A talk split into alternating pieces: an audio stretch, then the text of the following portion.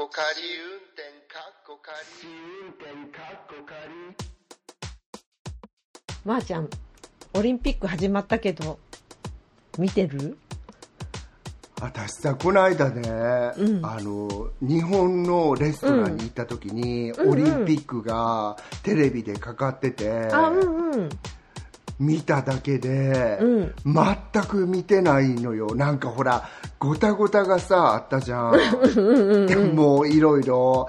なんかそれを喚起しちゃうから気持ち的に、うんうん。なんかあえて見てない感があるんだよね。カズちゃん見てる？私はなんか自分から進んで見てるわけじゃないんだけどそのオリンピック、あでもかあのなんだっけあの開幕式？うん、開会式、うん、あれは最初の1時間ぐらい見たかなテレビっていうかあのネットで。えーどうだった？え？そそれもなんかそれも仕事しながら横目で見ててなんか一番みんながわーって言ってたあのイタリアのユニフォームのところを見逃して。うん それすらも本当？チェックしてないわ私なりイタリアが何着てたの。イタリアのユニフォームが、まあ、ちょっと可愛いんだけどなんかドラえもんのポケット風の、なんか、あの後で後で検索してみて。で検索して。それがなんか見逃したんだけど、うん。なんかそれであのアルマーニがデザインしてるっていうのはどっかから聞いて知ってたんですよ、うんうんううんん、それでなんかあの後から見返してギャーって思ったっていう。あそうなんだ。そうなの？うん。全くチェックしてなかった。そうそう。であとはなんか自分から進んで見てたわけじゃないんだけどあの、親戚の家に泊まりに行ってたから週末とか。その時うんうん。も親戚がかけてたから一緒にぼんやり見てたっていう感じで、なんか本当にさもう分かってることだけどさいつものそのオリンピックに対する高揚感みたいなものは全くないの、私なんか本当に自分の心の中で潜在的にそっちに行かないようにしてる自分がいるなと思って。あらそうなんだ。なんで本当にさでも最近はさほらねニュースフィードとかツイッターフィードでさ、うんアンチのオリンピックの人の意見って今までは多かったけど、うん。今ほら流れ的にうん。やっぱり頑張ってきたあの選手たちにリスペクトは払いましょうっていう流れになってて、うんうそれは良かったなと思う。まあそうだよね。罪はないもんね、なんかそのスポーツやってる人たちにはね。うん、本当そうだと思う。うん。から、そうなの。でも、私さ、まずテレビないからね。カズちゃんテレビあんの？テレビうちあるけどテレビ私はほとんどあのうちの配偶者と一緒に見るときは見るけど自分一人でテレビのスイッチをつけるってことは100%ありえないから。私もああいうのってテレビで勝手に流れてきて、ちょっとなんか面白そうだなと思って見始めたら泣いちゃったっていうのがいつもの流れやから。わかる。だからなんか親戚の家に行った時も自分がつけたわけじゃないけどつけてくれたからなんとなく見てたっていう感じだからなんかそうなるよね、そう。でもこれからなんか日を追うごとに見るようになるかも。でも時差はどうなの？まー、ちゃんのところってどどう見やすい？見にくい？私んとこはオうん。ンタイムだったら、うん。まあまあ見やすいんじゃない？午前中にしてるものは全部見れるし。そうかん。そうか。なんか朝バカっ早い時間からやるみたいだよ。朝うん。5時とか、あんまり言ったらあかんかもしれんけどあアメリカに合わせてやってくださってる部分だあってあそうかそうか放送権の問題あるもんね。そう、んんん。だからそういうのはみ そこ小声で言っても同じだから。本当？うん。アメリカアメリカや。だからあの、うん。小声で言っても入ってるから。そうなの。だからそれで結構見れるのはで大丈夫だと思う。媒体され媒体さえあれば、なるほどね、うん。そっかそっか。じゃあまあこの先もうちょっとだけ。うん。はーい。ポッドキャスト番組試運転かっこ仮ポッドキャスト初心者であるアリゾナに住むまーちゃんとロンドンに住む私和代が海外生活のあれこれをゆるゆるとおしゃべりする番組です。今週もよろしくお願いします。よろしくお願いします。っていうか、カズちゃん、私たちさ、これ何回になるまで、ポッドキャスト初心者のまーちゃんとカズヨがなんだろう。多分なんか90代ぐらい？あ、まだまだ初心者っすね、じゃあそうね。そうまだまだサボテンの腕が生えるまでほんと、つつましやかな私たちのポッドキャスト聞いてくださってありがとう。そして初心者っていうのは逃げ場でもある。では、今週のトピックということで、はい、うん、まー、ちゃんの方のレコーディングから先に流していいですか？はいお願いします。では、お聞きください。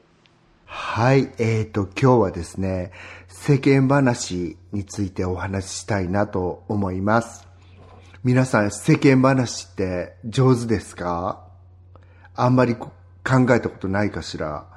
結構、あの、世間話でググってみたら、世間話のやり方とか出てきて、どれだけ皆さんが世間話が苦手なのかってよく分かったんですけれども、最近ちょっと天気も良くなってきて、良くなってきてとか、あまり暑くなってき、なくなってきて、この辺を歩くことが結構多くなったんですけれども、そしたら皆さんも結構往来に出てて、立ち止まってちっちゃい世間話をするっていう状況に、この2、3日陥ったんですけれども、アメリカの人たちって本当に世間話が上手だなってつくづく思います。まあそれ喋りすぎる人もいるんですけど、あまりこちらに介入してこず、かつ全く自分を開かないわけじゃなく、その辺の塩梅が分かってる人が多いなと思って、で、2、3分、まあ、5分とか喋ったら、最後に、あ、自分の名前はジョンです。これからもよろしくね、みたいな感じで、別れるのがその一連の流れなんだけれども、それが実に自然にできる人が多いなと思って、で、私このスモールトーク、世間話のことって、ちょっと、あの、一加減あって、この前に住んでたスウェーデンって、スモールトークを全くしない国っていう触れ込みなのね。で、言われるだけあって、皆さんそうやって話しかけたりすると、結構、あの、ちょっと心地悪い感じになってしまう方もいらっしゃったりして、まあそれはお国柄でしょうがないんだけれども、で、私はなんか、あるスウェーデンの友達に聞いてみたんだけど、どうしてスモールトークをしないんですか？っていうふうに聞いたら、どうしてそんな知らない人とね、情報の交換をしなきゃいけないの？っていうような返答が返ってきたんですけれども、私はちょっと近所の人がどんな感じで喋るのかって、やっぱり、まあね、ちょっとおせっかいかもしれないけど、知っといた方がいいかな、みたいな風に思ってたので、私はまたスウェーデンの金を破って、その辺の人たちに喋りかけてましたとさ、っていう感じなんですけれども、これって本当にネットにもいろいろ書いてあるように、技がいることなんだなって、最近つくづく思います。うん。世間話を上手にできるって、あの、ちょっと羨ましいな。私、英語だから絶対上手にできてない自信があるしって思いながら、かといって日本に帰ったら帰ったで、なんか喋りすぎてるような感じもせんでもないしっていうところで、あの、本当にテクニックがいることだなと思います。皆さんは世間話、スモールトークがお得意ですか？あと世間話をするっていうような環境にお住まいなんでしょうかそういうことにとっても興味があります。なんかこれわかるよね。すごくスモールトークって。スモールトークって結構簡単なようで難しいじゃないですか。この人と友達になれるかなとかいうような、なんか欲を持って喋り出すと、本当になんかいびつな方向に行っちゃう。だよ。で、もう、それが、アメリカンが、あの、みんなフレンドリーだよねって言われる根源って、この人たちって全くそういうことを考えずに、そういうお話ができるんだなと思ったわけ。なんか石に石に向かっても同じこと言えるみたいなね。いまさにその通うんそういう感じり。じゃないですか。うん、そうなの。で、みんな、あの、スウェーデンに住んでる時は、その、お友達になれるかなれないか、みたいなことを考えながら喋るっていうわけ。この人と関係になってもいいんかな。で日本人もさそういうとこあるじゃん。こっからこの人と関係性が続いてったら、いいのにな嫌なのになって思いながら喋った時に、うん。やっぱりさ考えちゃうとさ本当にいびつな方向に行くじゃんね、うんうんうんわかる気がする。余計なこと聞いちゃったり。踏み込んではいけない領域に図らずもタッチしちゃったりみたいな。そうだからなんかそれにならないように私はさなんかアメリカに、うん。アメリカでなんかやってる。みんなもう本当にそんな会話ってなんか箸にも棒にもかかんないよねっていう会話にする練習とかした方がいいのかもって思うもん、え、最近まーちゃんが聞いた、あの、スモールトークってどんなネタだったの？あの私さ、うん。天気予報で晴ればっかりとか言っちゃったけど、これ3週間前の録音で実はなんかこの1週間毎日夜、あのサンダーストームがあったのね、うんうんうんうん。でそうするとうちって砂漠だから、低地に砂が堆積するわけ、ああ、なるほど。うんうんうんうん。その砂が堆積するっていうネタでうちのおっさんと近所の会ったことない人 5分ぐらい喋ってたの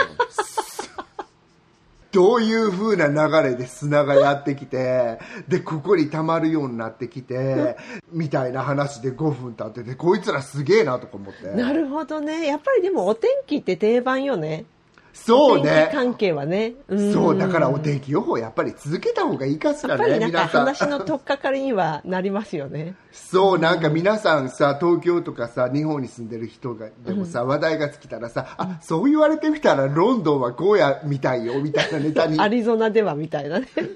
そうなれるかも話題提供のあれになれるかもしれない一旦には。うん。うんっていう感じでしたはい。はいでは続いて私の方も行きますか。はい、はいお願いしますではあの私の方の今週のトピックあのお送りしますのでどうぞお聞きください。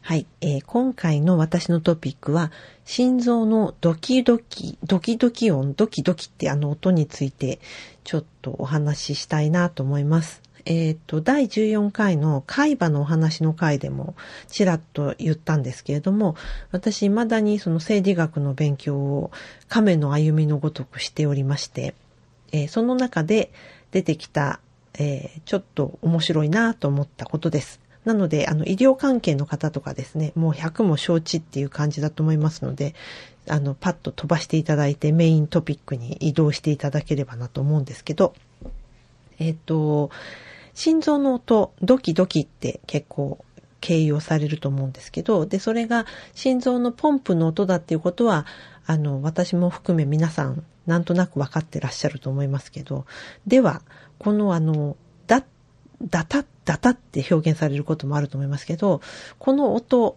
えっ、と、何がどのようにして音を立ててるかっていうことを、あの、ちょっと考えたことありますでしょうかっていうことなんです。私自身は考えたことなかったんですね。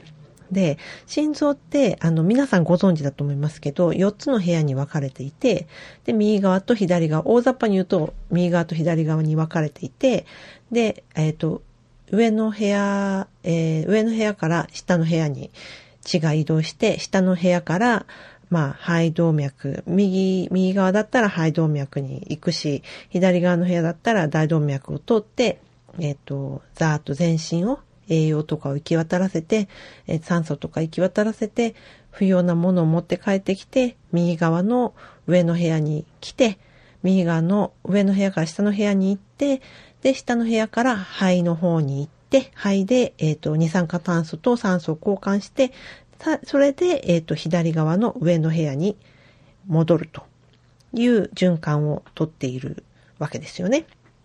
で、えっ、と、このダタ、ドキドキのダタ、ダタっていう、ダ、タ、ダって、ダの方が、あの、やや低い周波数でちょっと長いって言われてるんですけど、その、ダの音は、その上の部屋から下の部屋に血が移動して、上の部屋と下の部屋の間にある弁が閉じる音がダなんだそうです。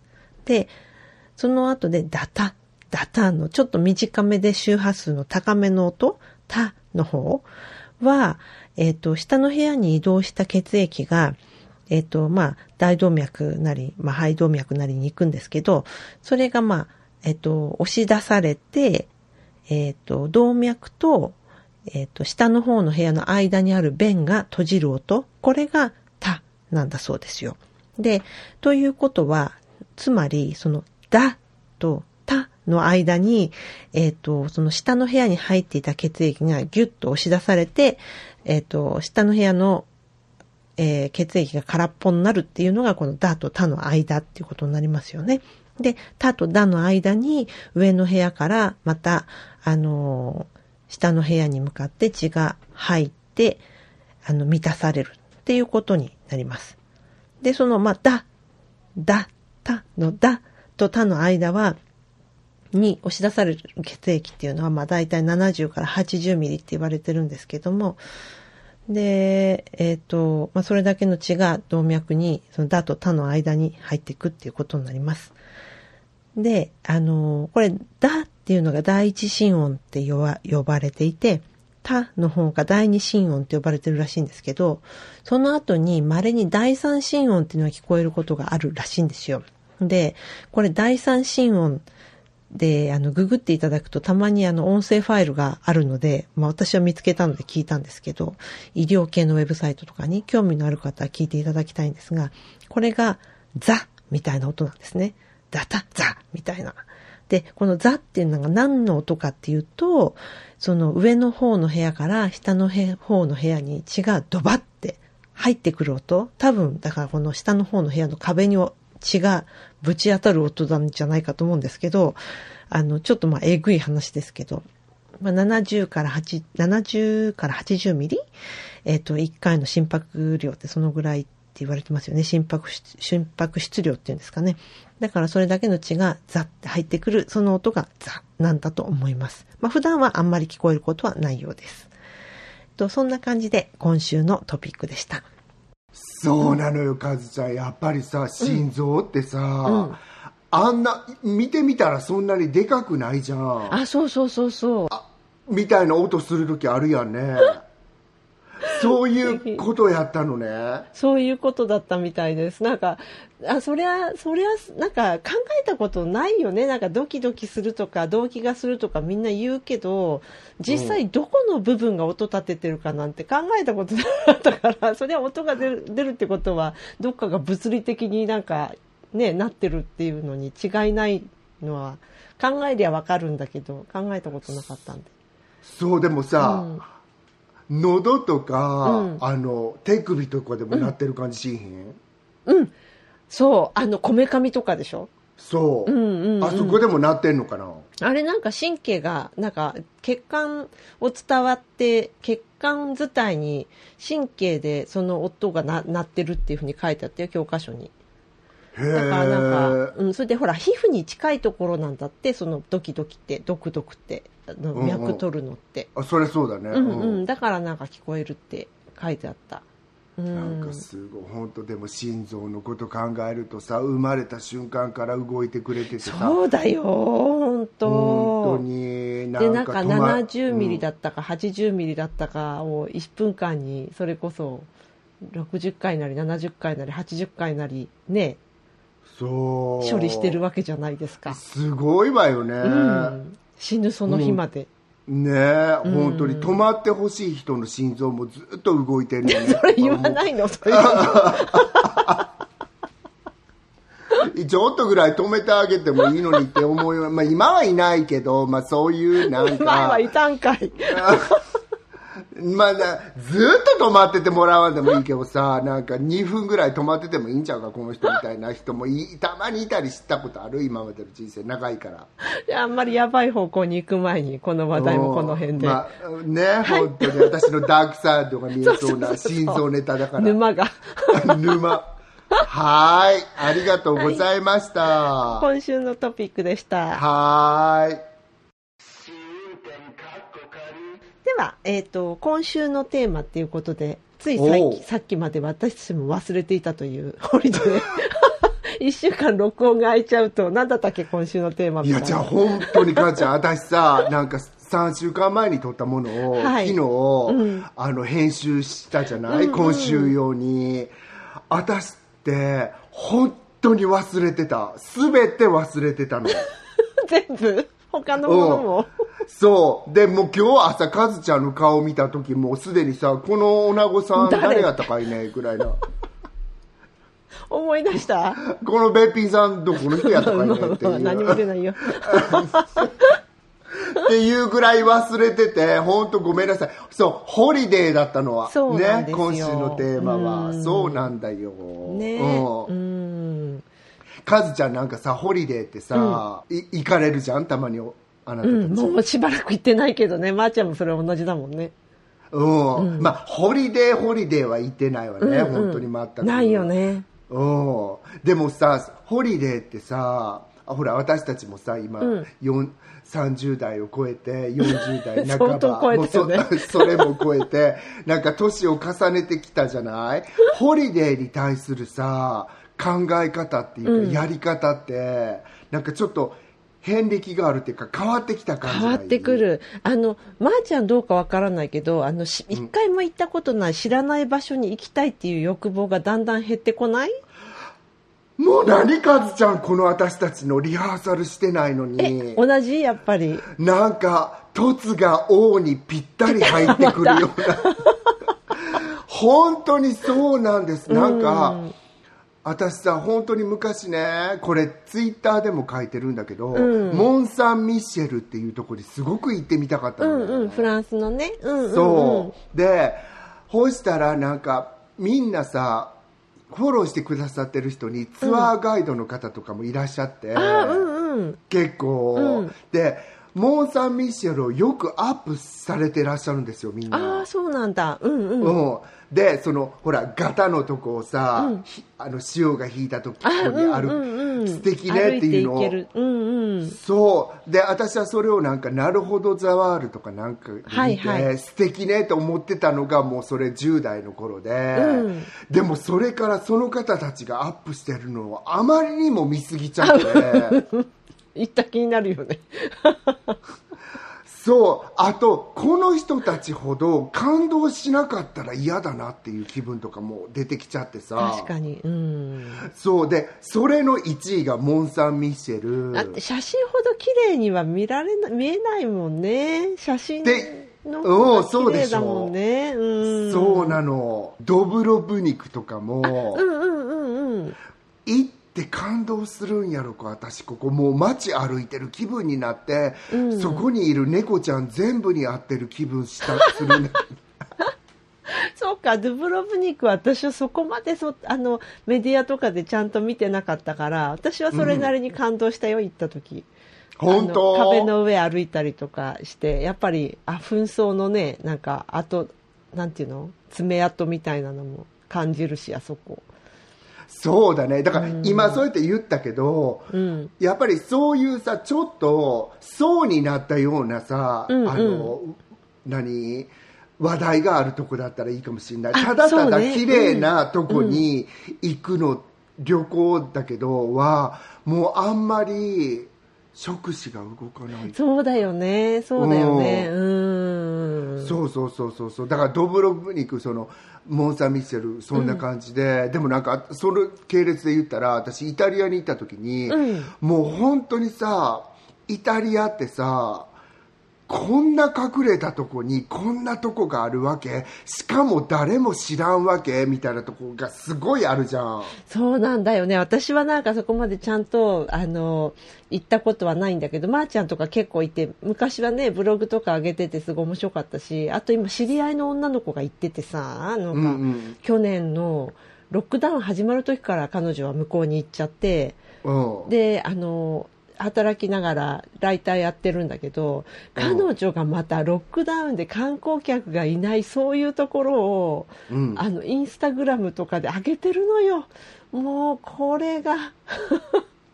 何？素敵？たま素敵で人がいないし。そうだよね。うん。でもそこに行き着いちゃうかもしれないっていうのはうん。今回の話題は。いいね本当に。そう私なんかね昔は田舎もんでさ東京に行った時にもう胸が躍るっていうか、それこそさ、もう心臓がドキドキしちゃってうんうん。嬉しくて、っていうのがあったんだけど私最近人混みが大変苦手なんだよね、うん。そうね。そうだからホリデーで人混みがいるとこにうん。行きたくないっていうのがあります、もう若い方はどうぞ行かれてくださいなんだけどあそうどんどん行った方がいいよね若い人ほどこそ、そう、ん。でも私みたいなもうじいさんはすごくなんかじいさんみたいなばあさんはもうなんか あばあさんみたいなじいさんか。どまあいいや。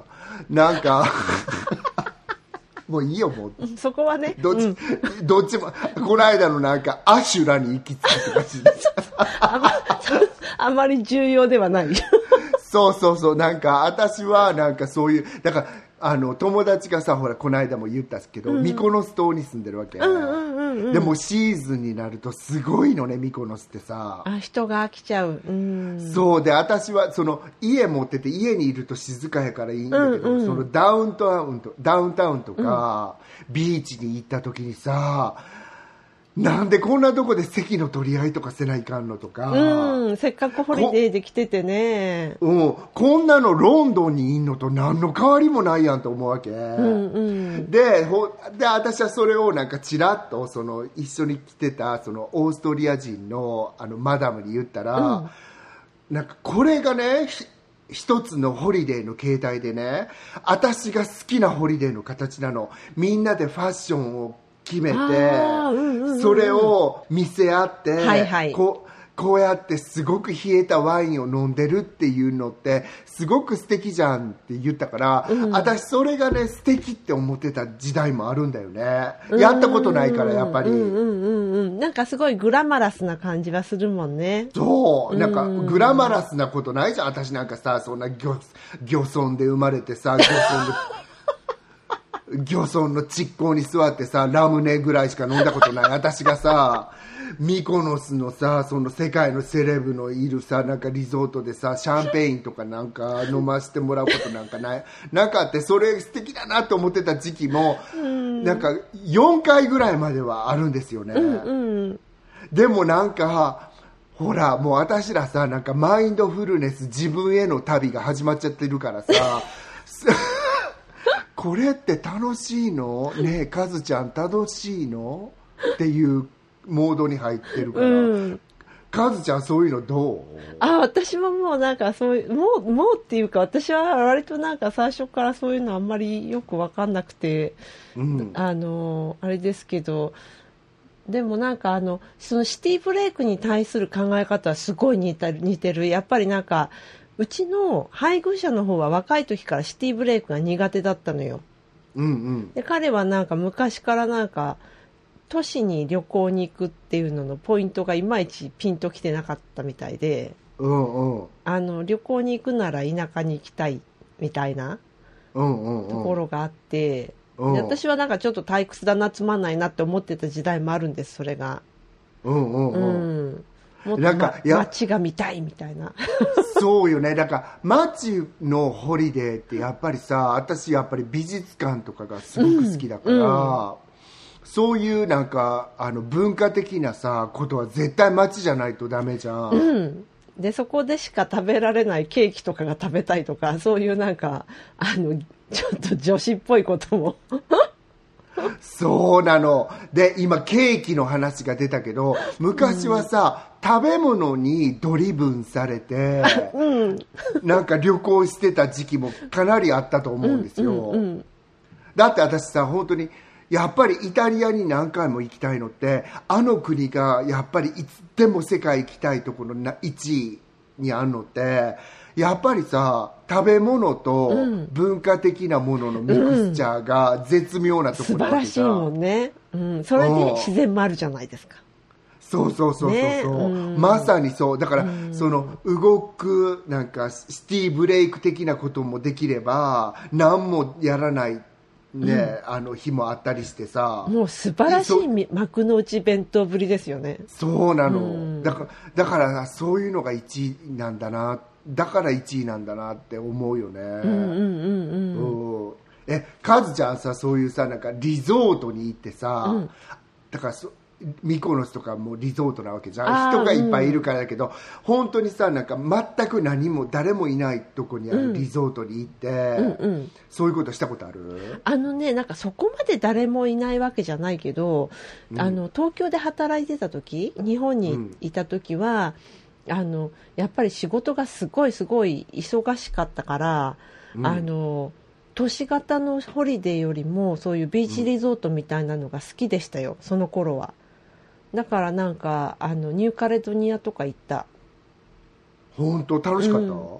すごい楽しかったニューカレドニアのしかもなんか島？イルデパンとかっていう島だったと思うけど、うん。一応なんか一緒に行った友達があのなんだっけあの森村圭さんだっけ？あの天国に一番近い島変えた人。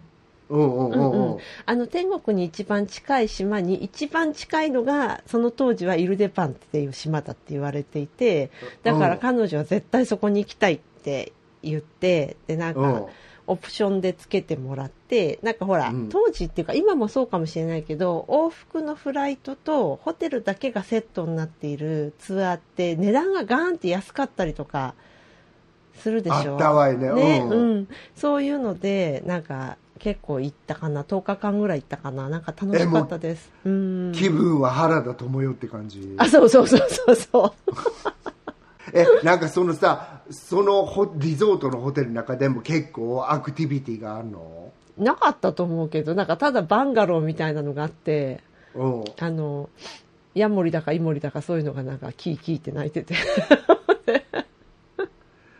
えー私でもそういうのってもう思い立つに2回だけやったことあるんだよね、うん。1個はメキシコのプエルト・バヤルタっていうところで素敵なんか。うん。素敵アイデアは素敵だったんだけど、私もなんかそのアメリカ型大型リゾートホテルがうん。つまんなくなっちゃって、途中から街の中の民宿みたいなところに変わったの、うんうんっていうのはもうさなんか本当にまずちょっとご家族連れが多かったのかな？わかる なんかあのあのあこすごいご家族連れの方には本当に申し訳ないんだけど本当に申し訳ないんだけすどね。っごい忙しく仕事していて、なんか休みに行きたい気持ちの時はやっぱり静かであってほしいっていうのがあるよね。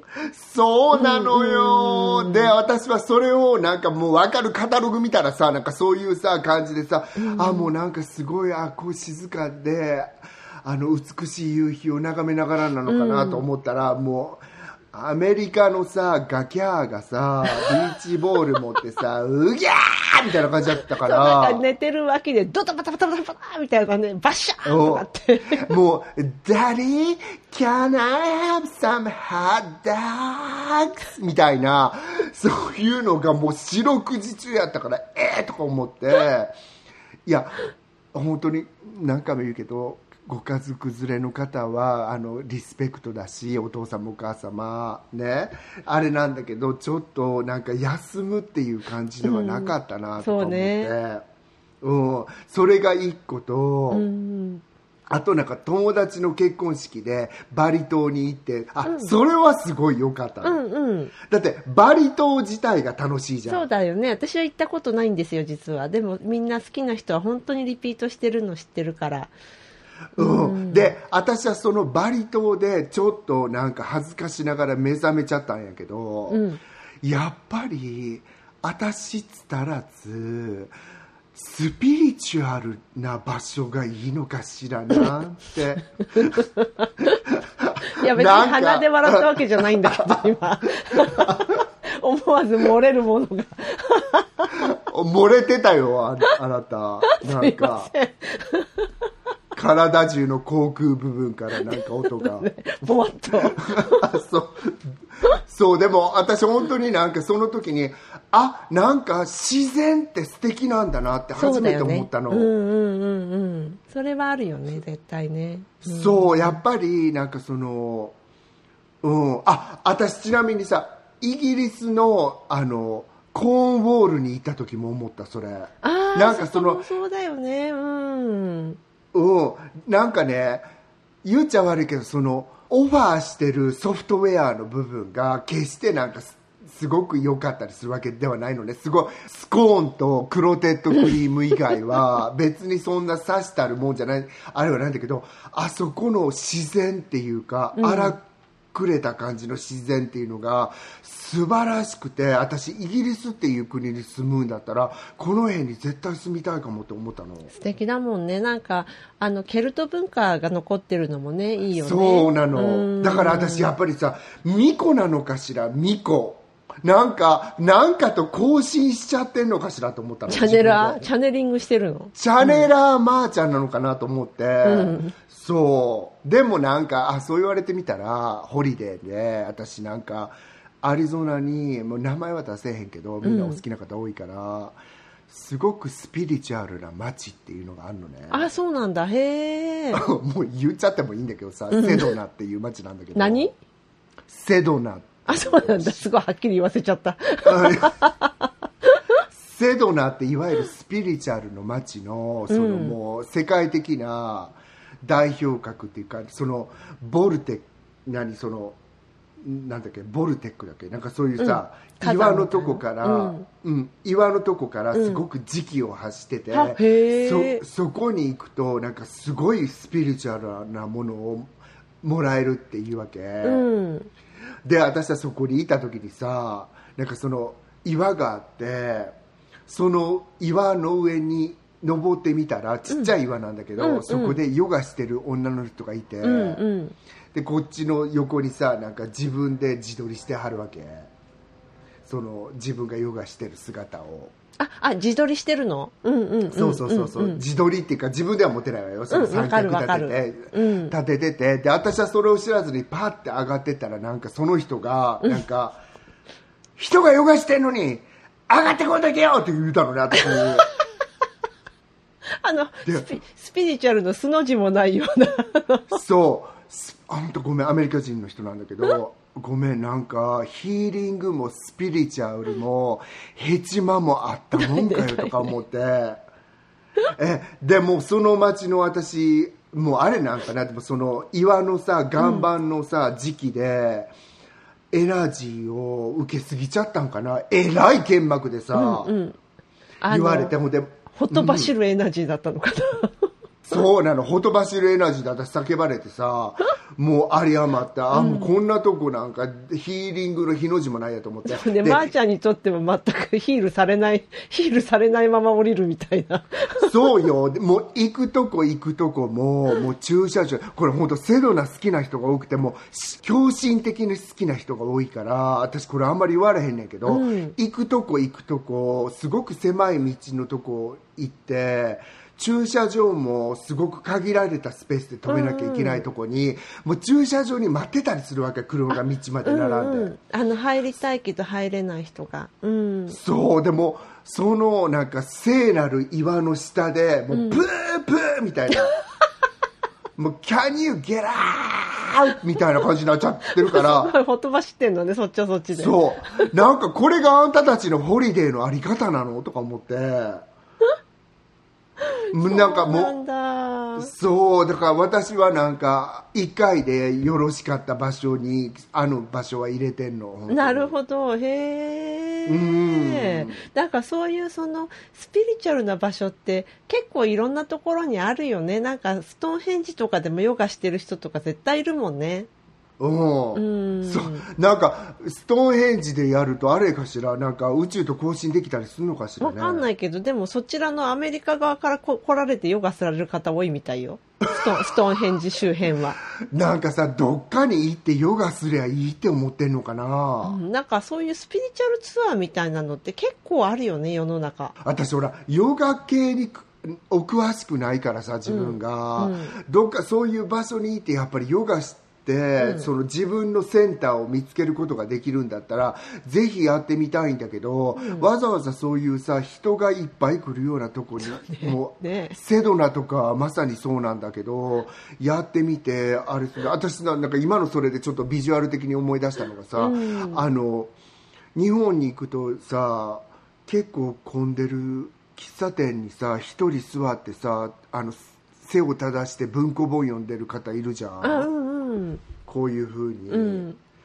私やったら家の中で読んでればいいのにって思っちゃったりするの。本当ごめんね。本当に今まで言えなかったから言っちゃうけど。ここでかみたいな。あれをみんなの前で。全然ホリデーと関係ないんだけどさ母ちゃん。あれやっちゃう人ってどうなんかやっぱり家はお姑さんとかいるからやりづらいんかな。いやそりゃそうだよ。まー、ちゃん家よりも落ち着く場所家家が落ち着かない人だっているよいっぱい。そうなのかうな、ん。あの私は人あの喧騒の中で本が読めないからまず自分が、すごいなと思っちゃって。そうだよね。だけどほら、うん。お父さんたちとかだってさなんかうちに帰りたくない症候群みたいのちょっと前には話題になったりしたじゃないですか。なんか自分の居場所みたいな。ね。いろいろあると思いますよ。うん。そうだね。なんかうんでもそういう人たちは逆にどういうホリデーされるんだろうね。お父そういうお父さんたち。あもうやめよう。これ想像するの結構怖いかも。なんか お気の毒すぎて。お気の毒すぎるとこに行っちゃう。そうかもしれないでさこの間さはかホリデーっていうか人のホリデーのためにカズちゃんは取材したりするわけじゃん。そうそうそうですね。そういうの結構ありますよね。うんうんうんあうん。なんか私はそれに非常に興味があってさ、なんかホリデーの example を人に提示してあげてるわけじゃん。クルーズ行ったりしてさ。そうね。あのクルーズ取材ほど過酷なものはないっていう。やっぱり？もうもうなんかあのうちのそううちの配偶者なんかはもうそんなのが仕事でいいよねぐらいのなんかこと言ってくるんだけど。私も私もよ。それほどなんかもうそこに治れって言いたくなることはない私だってずらかぶってさなんか和代ですって行こうかなって思っちゃったもんもうあれあれすごいんですよ。本当に寝る時間なくて。うん。なんか一日中何かしかアクティビティとかあってそれ取材して回らなくちゃいけないでしょ、うんでその後あの部屋にようやく12時とかに風とか戻ってから資料とかまとめて次の日の朝7時からまた仕事じゃないですか、そうね。そうなんか決して決して私まあいい経験はさせてもらってると思うんですけど経験としてみ、そういうものを見ておくのは。だけど、すごいなんか大変なんだよね。クルーズでホリデーしたいって思うバケーションクルーズ。なんかこれあんまりなんか言っちゃいけないと思うけど。あ言っちゃいけない私自身にはあんまり合わないかなって思う。私さらにた畳みかけるけどさ私 言っちゃいけないカズちゃんに畳みかけるの大好きなんだけど私。なんかやったことあるのねクルーズって、うんうん。まー、ちゃんどこからどこまで行ったの？ニューヨークからバミューダ。ほうなんかすごいセレブなセレブなルートじゃん。で私はそれでなんか自分がもう本当になんかケイト・ウィンスレットになったつもりで なんか穂先に立った。穂先に立って。そうそう。あのお先にの相方さんがまー、ちゃんの胴を支えるみたいな。想像しちゃったそうそう。今ああんたなんか押しちゃってね？みたいな感じだったけど。グイグイそう。なんかでもその時になんかクルーズってそういうやっぱりあの自分の部屋にいる限り静かにはなれずいや私1日目にもうここでは言えないぐらいの船酔いしたのね、あら。え結構小さめの船だった？うんうん大きい船巨大船だった？巨大な船だったあそううんうん。うん、であの船酔いをしてあのそれが大変だったのとあとなんかさその企画をさ考えてくださるじゃん、船の船長さんうんうんうん。並びに、でなんかあのマカレナナイトとかさ、うんうんプログラムななんかすごいいっぱいあるもんね。そうあと何？ホットドッグが今あの看板に出てるからみんなホットドッグ食べながらディスコしようぜとか、そのなんかあとなんかご夫婦の方が多くてごみんなでクイズショーしたり、うんうん。でなんかそのそれがちょっとなんかあのちょっとエロチックな、なんかみんなさロングアイランドとかさ、なんかその辺のおじさまたちがおばさまがさ行っててさなんかいやらしいネタになったりしてそそれはすごい面白かったんだけど そのネタ自体はそう。でもなんかあパーあ見ててなんかあこれって様式美で一回させてもらってよかったなって思う。それな何があの動機づけとなってそれ乗ってみようかなっていう感じ友達に誘われたのそっかそっか。うん、でも私はそれからもうなんかちょっと引き腰ではあったわけ、なんか最初から？バミうんままずバミューダトライアングルで消えたまーちゃんとかめ めなんかすごいネタ。すごいネタになるでしょ私さ。いほんでもうクルーズでもさ「ただいまバミューダトライアングルに侵入いたしました」っていうのが入るのね。ドキドキさせる。でもうそうすごいドキドキしちゃって。でその時ちょっと揺れたんだよね。やだー。うんうん。でそれがすごい怖くてなんかそれもあったし。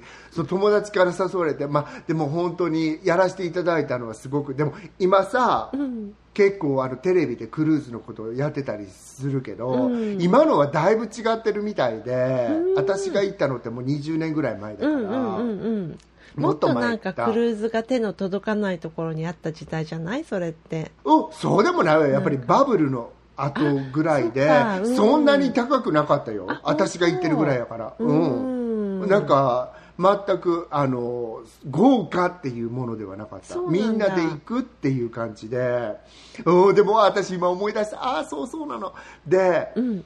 なんか女2人男1人、はい私男1人で行ったのね。あそうな3まに人で行ったの？そうそう。アメリカ人の女の子日本人の女の子がお友達で、それに一緒について行ったんだけど、あのディナーの時にその8人掛けぐらいのテーブルをシェアするんですよ、うんうん。見知らぬ人と、でもう1回その人で固まったら、うん。もう3日三晩その人たちとご飯食べるだよね。ことになるのクルーズって晩ご飯はね。そうするとうん。なんかいろいろあんのよ。私らはなかったけどさ他のだからあの3人と2人の他の家族の人たちで、そのあの他の2人がさなんか最初の1日目はさノリがよくあそうよねそうよねみたいになったんだけどその1人のグループの方が私らのところにスッとか来てさあの人たちのことどう思う？えっていう話になったの、今すごい思い出した。なんかいや私らもさなんかあんまりさ別にその何ちょっといい感じではなかったよ。いい感じっていうかううざい感じだなとは思ったけど、うん。なんかいやもうそんなご飯食べる時だけやからいいよって思ってたのね、うんうん。でもなんかその違う方の人はすごい嫌やったみたいでなんか私もうご飯一緒に食べたくないんだけどみたいなことになったの。今ほっと思い出しちゃった。ひえなんかいろんな人間ドラマあったわと思って。いやクルーズってねその、うん。あの乗ってる側もそういうのあるかもしれないけど、クルーズに乗り込んでるあの、働いてる方々の間のあの、色恋沙汰ってすごいみたいなんですよやっぱり。なんかカズちゃん私そこに行こうかなって思ってたんですよね今本当に。あピアニストとして？うん、ねいやく私は思ってないけど、うん。クルーズに乗って楽しいのってお客じゃなくて、うん。乗組員だよって話でしょ？まあ、楽しいか楽しくないかは分かんないけど、うん。あのなんかとにかくなんて言うんですかシュールなくらいにもう、うん。私がなんか乗せていただいたのなんかは大型船のカジュアルなやつだからそんなになんかあの上流階級の人がシャナリシャナリっていう感じではなくてあの、大きい船大きい船の、に乗ってたのね。でそうするともう乗組員の人たちだけで小さな村と同じぐらいの人口になっちゃうんですよ。うん。うん。なもんだからあのでしかもほらほそこれが小さな世界になってるじゃない？うん。だからそこでのやっぱ男女関係すごいっていうのは聞きましたよ。そのなんかあとさ、そう、ん。なってるし、うんあとさ、あの人たちのビザってさ、うん。その港にいても、うん港のその入国エリアからは出れないとかいうビザの人が結構いっぱいいるんだよねあ。そうなんだ。船の中ではギリシャ。の、になってるけど、だって船が国なわけじゃん、ギリシャそうだね。うん。だからなんか突拍子もない国にレジスターしてる船いっぱいあるもんね。マルタとか多いもんね。そう、ん。だってあなたこんなこと言ったらギリシャの人に怒られるかもしれんけどさその船ニューヨークバミューダだったんだけどギリシャの船だったのね、うんうんうん。うん。でもうギリシャだからすごかったよって感じよ。これ以上。言は。及言及は。避けるけど。で私の友達もそこで音楽家として女性なんだけど、うんうん行っててなんか帰ってきてさなんかあれはやっぱり乗組員になんなきゃおもろ面白くないいやよとか、言って、うん、あの乗組員の人間模様ってすごいですよ、本当。で、なんか、あの、面白い。旗から見てて、そんなになんか、あの、中間の立場だったじゃないですか、なんか、取材してるっていうだけだから、普通のお客さんじゃないし、乗組員の人と接する機会がすっごく多いけど、でもクルーじゃないから、だからなんか、俯瞰できて、なんか、なかなか面白かったです、なんか、あそれは。できたのね俯瞰が、うん、やっぱあの1回乗ったそのその取材何回かクルーズさせてもらった中の1回はまるまる本当に23週間乗ってたことがあったんですよ1回。うん。長いじゃない？そうすると結構その人ぞれの性格とかも分かったりとかすごい嫌なやつとかも分かったりとかすごいいい人が分かったりとかいろいろあって、うん。でなんかふーんっていうのが面白いなんかちょっと後でさ詳細 ではちょっと上品だから言えないけど後でちょっと詳細してなんか私のその友達が言うにはさなんか、みんなバイセクシャルなんだよねそれ以上は言えないけどふふふみたいな感じでさえ私もいいかなとか思ったもん でもそのお友達の方が断然いろいろ知ってるよ。やっぱり中に入って見てるわけだから。私はそんな誰がバイセクシャルかなんて分かんなかったです。ねえなんかそういう感じいやクルーズはみんなそうですよっていう感じですよあでもねあ、クルーズで、なんか一個言い訳するわけじゃないけど、私がすごいクルーズおすすめなのは、小さいお子さん連れのご家族の方にはすごいおすすめだなと思った。クルーズ。あらそうどうして？なんでかっていうと、なんか、あの、お子さんたちって値段がた、確かあの、半額とか無料とかいくつ以下だったらみたいなのがあって、で、なおかつ、あの、中のそのインターナショナルクラブみたいな、キッズクラブがすごい充実してるところが多いんですよ。夏休みにそうあの海外キャンプとか行かせるぐらいだったら家族全員で一緒にクルーズ乗っちゃってお子さんは安いとかフリーとかそういうのでキッズクラブに通わせて、無料だからそれも。それでうん。英語を覚えたりとか海外の他の国の子たちとこう接する機会を得たりとかその間にお母さんたちはあのディナーに行ったりとかもできるし自由な時間を、うん。それはすごいいいなと思った。うんそう。うん。そうね。キッズのものってかなりさ充実してたそこもね。そう言われてみたら、うん。うん。でなんかそう言われてみたらその一緒に同席してたこの一人がキッズで、他の子と友達になったりできてて。そうそう。なね。そう。うん。でなんかニニューヨークで別れる時にその子たちすごくなんか、あーってなってて。うんうん。一緒に遊んでた人たち。うん。そう、それはすごいなんか、あの、微笑ましいなと思って、あ、そう、やっぱりさ、そういうことだよね、なんか、あの、趣旨は変わってしまうけど、友達になるのって、もうなんか、有無を言わさず、狭い空間にある程度長いとこに置いてかれたら、うん。友達になれる確率って増えるのねって思った。絶対そうだと思う本当。私なんかさ立場は違うしね、うん。あれだけどその時に取材の時にお世話になったファーストパーサーの方といまだにメールでやり取りしたりするからもう10年以上経ってるけど。うん。うん。あらやだ、ちょっと、なんか、恋が芽生えちゃって。あ全然。声は芽生えませんでしたけどその人ね、なんか手相が見れて。で それでなんかあのそうあんまり詳細言ったらバレるから言わない方がいいかもしれないけどでもあの、うん。面白い人で。ピー入れてあげるよ。そう。ピー入れてあげるよ。い だってさ なのになんかうんっていう名前なんだよ。ありありえる？ねえ、それ引っかかんない？なんか今の、ポリティカリーもちろんピー入れてくれると思って 今言ったんだけどピー入れるかカットするかしてこのままくれるよね。流させていただいて、なんかす、世間に問うかもしんないけどさ、この問題を。え、名前の部分だけにピー入れればいいって、私も聞いてるあたりが昇進も今のはカットで。だけどそのあの看板で手相を見てもらったんだけどなんかうん。船に乗ってる人はほとんどの人が見てもらってるみたいでやっぱりすごい当たるとかっていう話で。面白かったですよ、ねだそうそういうのがホリデーだよね、うん。いいわね、まあホリデーじゃないけどね、うん、まあホリ、はい。あのいろんな人と知り合えるっていうきっかけ、やっぱりさ狭い空間にいるからね、うん。うん。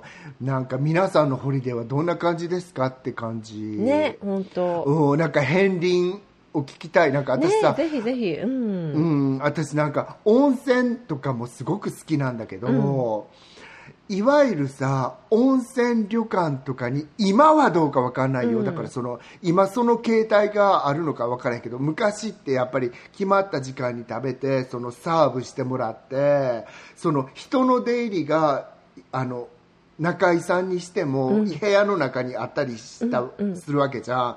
なんかそれがなんか最近ってちょっとない方がいいなとか思ってレストラン外に食べに行く形態ですかって絶対調べるし温泉に行ってもああうんうんうんそういうのも昔はすごい楽しかったんだけどさお部屋にさなんか持ってきてもらったりするの、でも今はでもなんかお湯さえあればええかなぐらいになってきてさね温泉自体は好きやから、うん。部屋になんか、部屋にあれこれしてもらうサービスに対する、うん。なんていうか感動とか感謝とかよりも煩わしさが勝っちゃってっていう感じあるよね。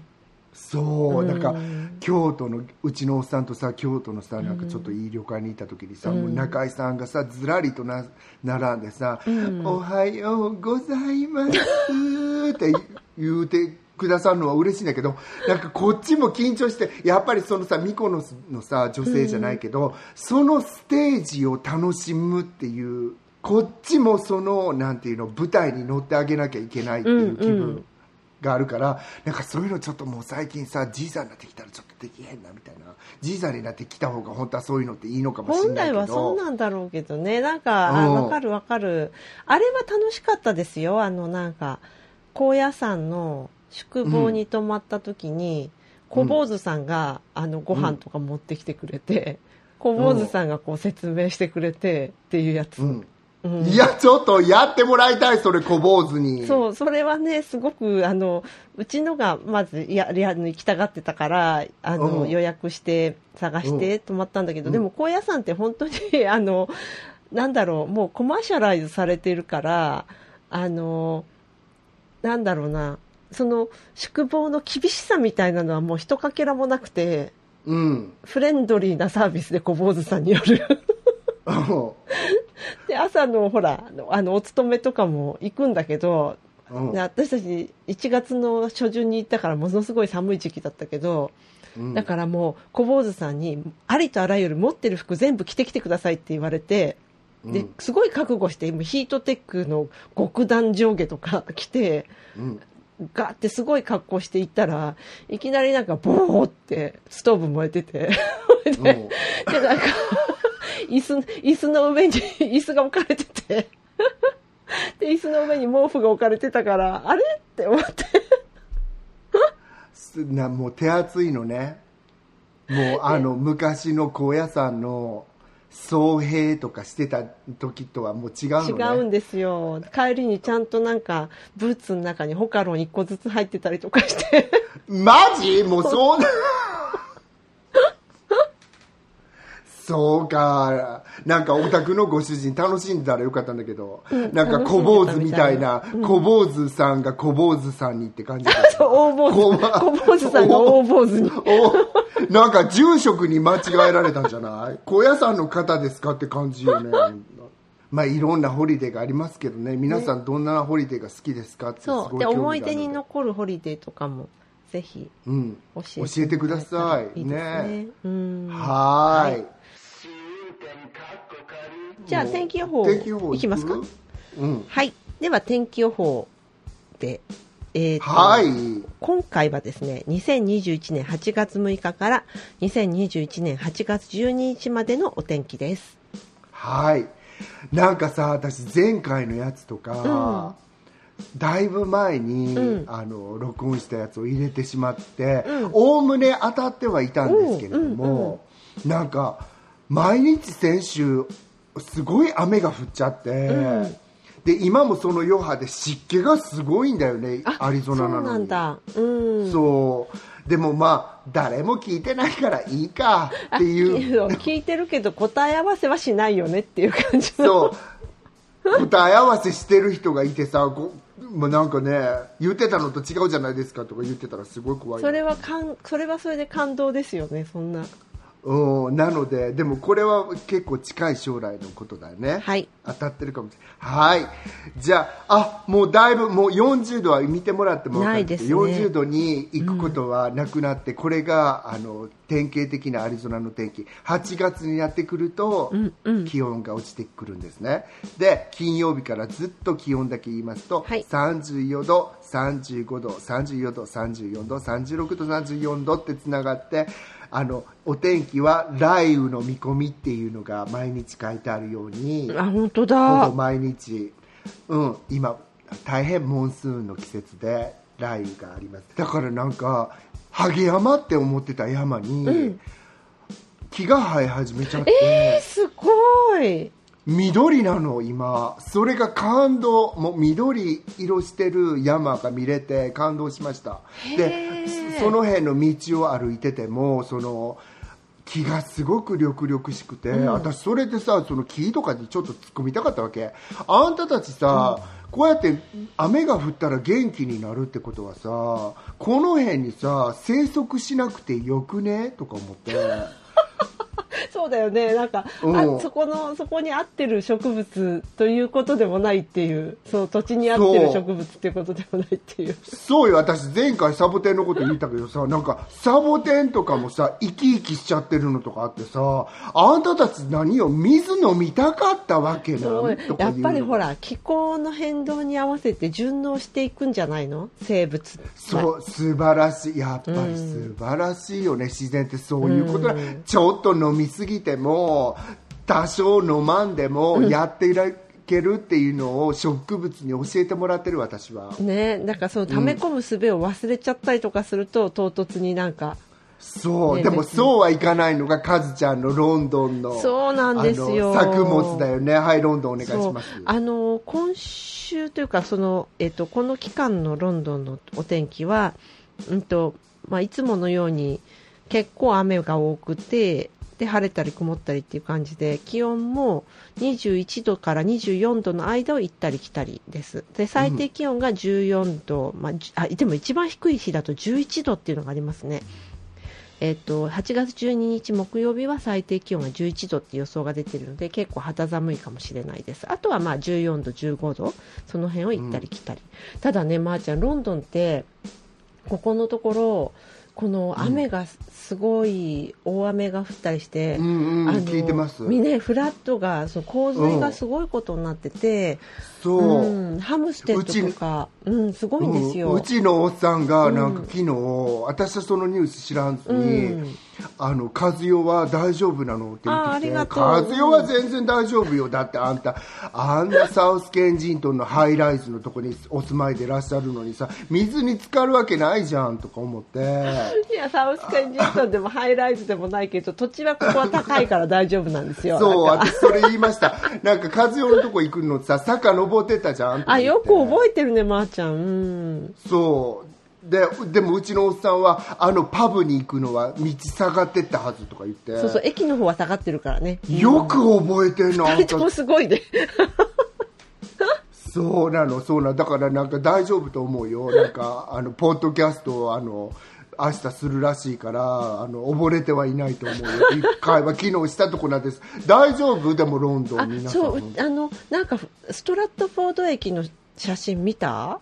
見てない。ストラットフォード駅っていうのがあの、もう水没しちゃっててプラットフォームのとこなんかその駅の中がすごいことになってて、あとうん。ハムステッドとかウエストハムステッドがすごいらしいこの辺だと、うん、でほんのちょっとの高低差であの浸っちゃってるところは浸っちゃってるみたいですうん、なんかまたそれも偶然にさそのロンドンのニュースを、うん。うちのおっさんがいたから読んだらなんかその東京でも、うんこれ以上の雨が降っちゃうとここにいてはいけませんよみたいな、どことは言わないけど、あの地図が載ってて、うんうんなんかそれは冗談でここにいちゃいけないって書いてあるんじゃなくて本当にその国にいたらやばいですよっていうのが載っててえ結構そういうとこってあるんだなと思ってさ。そうなんだね。うん。うん。皆さん本当になんかいろいろ災害が最近もまた多いから、うん。お気をつけくださいって感じですよね。つけてください。本当にご自愛ください、はい。本当そうですよね。ね。うん。はい。ではエンディングいっていいですか？いやすごい早かった今日も。なんかそういう感じだよね。でもきっと編集うん編集する段になってまーちゃんいやすっごい喋ってるって思うんだろうおねもう本当にねあのそうなると私なんか両方に腹立ってくるの。両方となんか私とまーちゃん。あどうして私が止めなかったんだろうここでとかさ。どうしてカズちゃんここで話し続け そうなんだでも大丈夫。もうこれも生きてる証拠。そこすごいなんか境地に達してる。そうなの。だからどうぞ、はい。でもエンディングお願いします、はい。えポッドキャスト番組試運転かっこ仮第20回ですか？すごい。そうだよ、ね第20回はいかがでしたでしょうか？わお。すごいですね。うん。すごいまあ、気に入っていただけたらお使いのポッドキャストアプリからフォローサブスクライブをぜひお願いいたします、えーうん。番組では皆様からのメッセージをお待ちしております。紹介欄にあります番組のツイッターアカウント試運転 K までお寄せください。いただいたメッセージは番組内でご紹介させていただくことがありますのでツイッターアカウント名を伏せたい方は匿名希望やペンネームなどを添えてください。ダイレクトメッセージも大歓迎です。で次回のテーマなんですけどはい、はい、えー自己紹介得意ですか？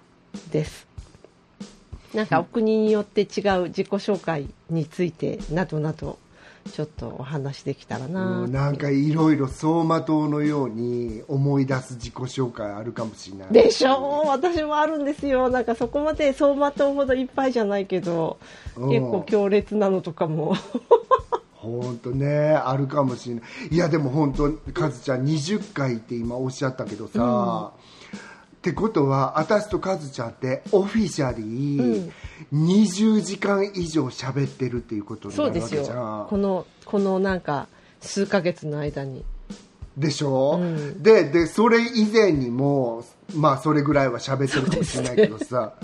で,、私さそうやって鑑みた時にさ私カズちゃんと一番喋ったかも人生でって思ったんだよね。あでも私も少なくともこのこのあのこれが始まってからの期間こんなに誰かと喋ってないですでしょ、うん。いやこれが始まろうが始まんなかろうがいわゆるさ私らの会話ってさなんかだらーっとしてて携帯見てる時間とかないわけじゃん。常にピンポンみたいに喋ってるわけじゃん、あ確かに。こうやこうやって喋ったことってカズちゃんぐらいやなと思ってさ。そうかもしれないですねそうやって統計出してみたら面白いなと思って、ねなんえか。でもまだまだ喋れるって怖くないですか？まだまだ喋れるの怖いし、いやもう本当になんか、私でよかったの？カズちゃんっていう気持ちでいっぱいになりそう。いこちらこそ。こちらこそっぱいになるんだけど、私でいいや、いいはずって思ってるいいはずいいはず。お互いに。お互いに多分他の人だったら耐え耐えられないと思って。でははい。では、えっ、と、今週も最後まで聞いてくださってありがとうございました。また来週お会いいたしましょう。ごきげんよう。さよなら